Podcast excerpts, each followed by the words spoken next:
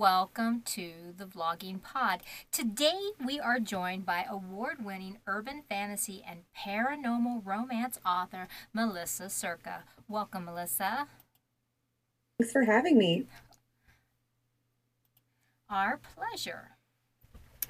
So, tonight I'm doing something a little different. I know I mentioned it to our guests, but I am also doing a live on Twitter. So, if you can't catch us here on some nights, try checking us out there because we're going to see how that rolls and see how we go with it. So, as always, I like to do a little research on my uh, guest. So, tonight I'd love to start my first question out as such. I'd first like to talk about daydreaming. I'd like for you to tell us a little bit about a particular glass of wine and a character you created named Gray from your first book. I believe it's called Blood and Magic. Yeah, um, great question. yes, um, I was uh, in a corporate job that I wasn't really happy with, and um, I'd always written just privately for myself. Um, but I started thinking about doing it professionally when this idea came to me. It was one night I was sitting in my kitchen drinking a glass of wine and went out on my porch. It was a beautiful night and the character of Gray came to me um, just by daydreaming about questions that we all ask, you know, about the paranormal world. Does it really exist? Is it just fantasy? And uh, those questions led me to kind of a rabbit hole uh, deep dive into a certain era of time that I knew I wanted her to come from. And so I discovered the Pendle Witches uh, in the 1500s, and that's sort of where the her origin story started, and her character just developed from there. Nice. Um, yeah. Usually we do 20 minutes. I just want to say that because I, you might have heard my little beep. I forgot to start the timer, so that's all right. no problem at all. so we might go just a little bit over, so forgive me for that. Um, I got a new toy, so you'll be able to see it in the video. love, and love yeah, normally I start that on my phone, but I, you know, kind of got a little eager beaver and forgot to start the timer. So my apologies on that. No um, since we're talking about characters, I would love to talk about um, a little bit about how you they're created for you. Yeah. Yeah. So it, it differs a little bit from time to time. Um, basically, like with Blood and Magic and that series, a lot of those characters, um, aside from Gray, who just kind of formed in my mind, the I did a lot of mythology research. I love Greek mythology, and so I based a lot of those characters um, around you know that mythology. And for some of my uh, more recent works, my characters have just been developed by certain attributes that I wanted them to have, um, certain traits, char- characteristics. My character Raven in my after, um, after I Fall Immortal Billionaire series, she is um, kind of a small town girl that wants to become a chef in the big city, and you know, and definitely my characters probably have a little bit of me in all of them. I guess probably every author can say that. Um, you know, so I think it's it's very organic in that sense. And then as I start writing, they kind of take on a life of their own, which is always really interesting. And sometimes I surprise myself with where they end up going with their their story arcs. Nice. Actually, now I'm extremely curious when you say a little bit about you. Um, and this is just a question on the fly because I will occasionally do that just based on what you say. So tell me something that stands out for you the most when you say you have a little bit of you in your characters. What character, what character, and what is the characteristic that you feel is closest to you in one of your characters? Wow, that is such a good question. Um, I would have to say Gray from Blood and Magic. You know, she's the first character I ever created. And she kind of, I think, resembles me from when I was younger in my 20s, sort of like very headstrong, very determined, maybe a little jaded, um, you know, kind of hell bent on revenge. Um, you know, she's got all these enemies because she was turned into a vampire and obviously in the real life uh, i was not uh, turned into a vampire but um, but yeah you know it's just you have that angst that teenage angst and stuff so i drew on a lot of those feelings um, from when I was, um, yeah, when I was younger and sort of was like me against the world kind of a thing.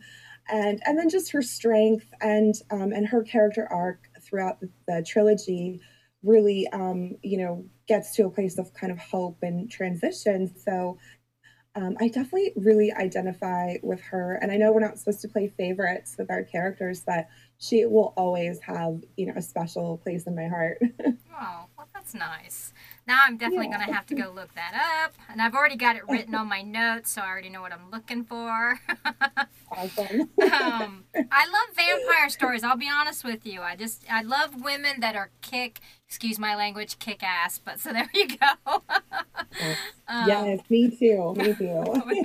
um, so keeping with our character line of question, let's talk a moment. Um, about character perception. I hear you actually take time to get into each one of your characters' minds.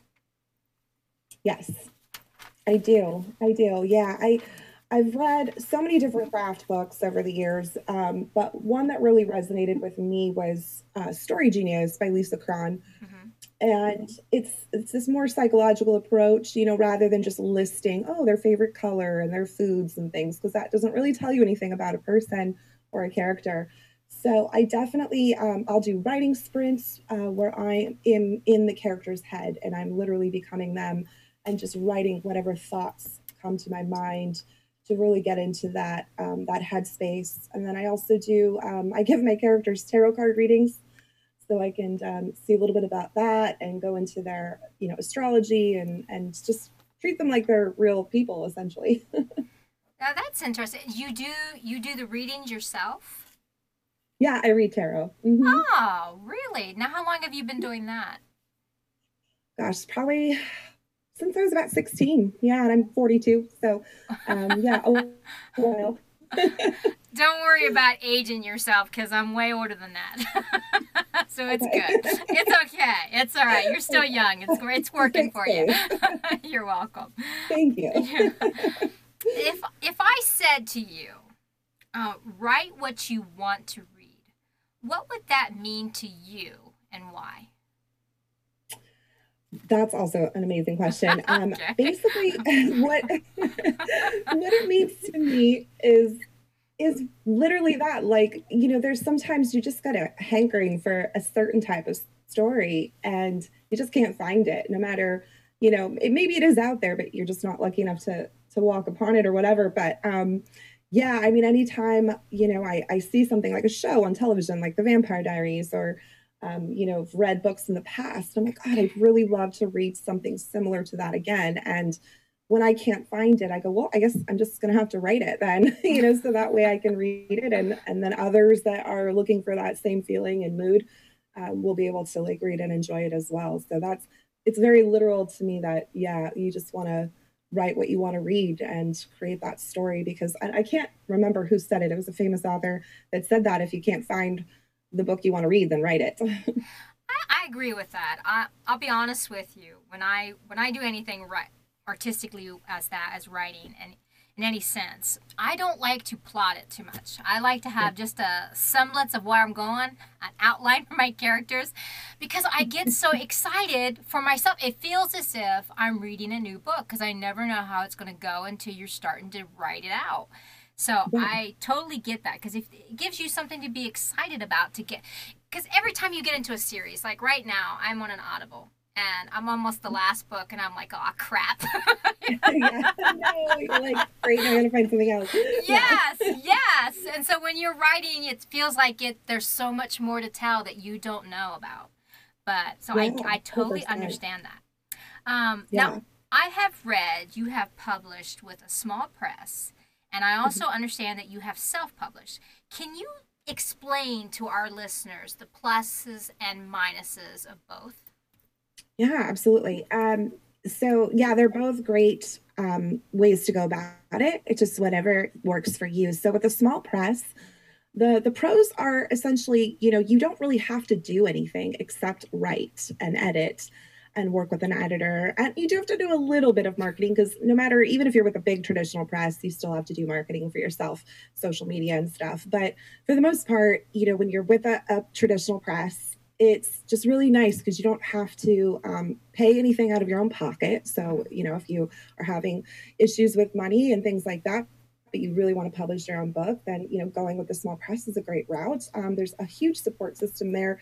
You become friends with all the other authors under the house, the publishers, and it's just a really great sense of community and support in that sense. Um, and then, you know, they take care of everything of getting the ISBN numbers to upload your book onto Amazon and just it's a great thing. The, the downside is is all of that as well. Like you don't have control, right? So you can't really get the final say on your cover or your title.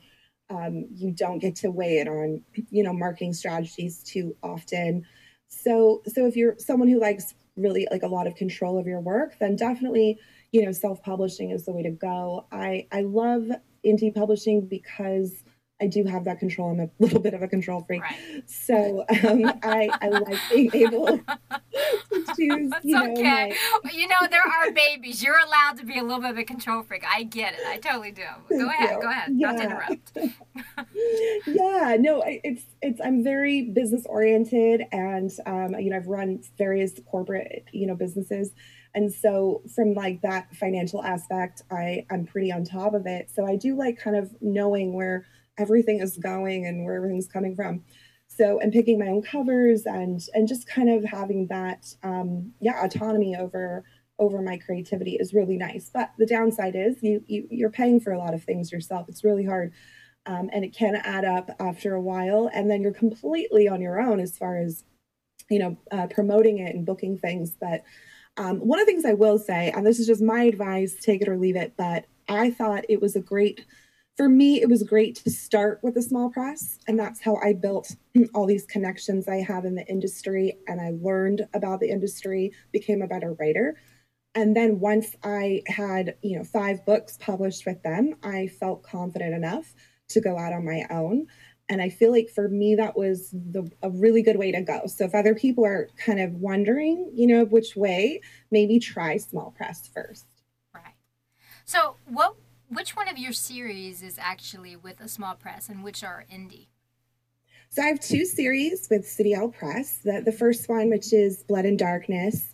And then I did a spin off series, which is still not finished. I have one more book um, to write for them to complete that trilogy. And that one's called Beautiful Dark Beasts. And okay. it's it's a series like that's a spin-off of that same world, but with new characters. And then my indie series is called Immortal Billionaires. And that's where I've started to delve into more of the steamier, dark romance tropes. Okay. That's what I'm looking at currently on your website. I have two computers, so one of the computers is designated just to your website. Mm-hmm. So I wanted to clarify to make sure because I'm looking at your books currently and I wanted to know which were which. yeah, yeah. okay. So now now you did briefly mention it, and I, I thought, oh no, please, she's going to take one of my questions if she says too much. But you didn't. You didn't. You were okay, talking okay. about mythology. Now, I heard history and mythology are a passion of yours, and I wanted to know how those actually influence your writing. Oh yeah, so I'm just fascinated by um, history and um, and philosophy and mythology. And I, you know, as a kid in school, I was those were the only subjects, um, other than English, of course, that I really paid attention to. And mythology to me is it's one of those elusive things where you know at the time people really believed it that it was like their religion. And now we call it mythology because of you know christianity coming along and all that good stuff.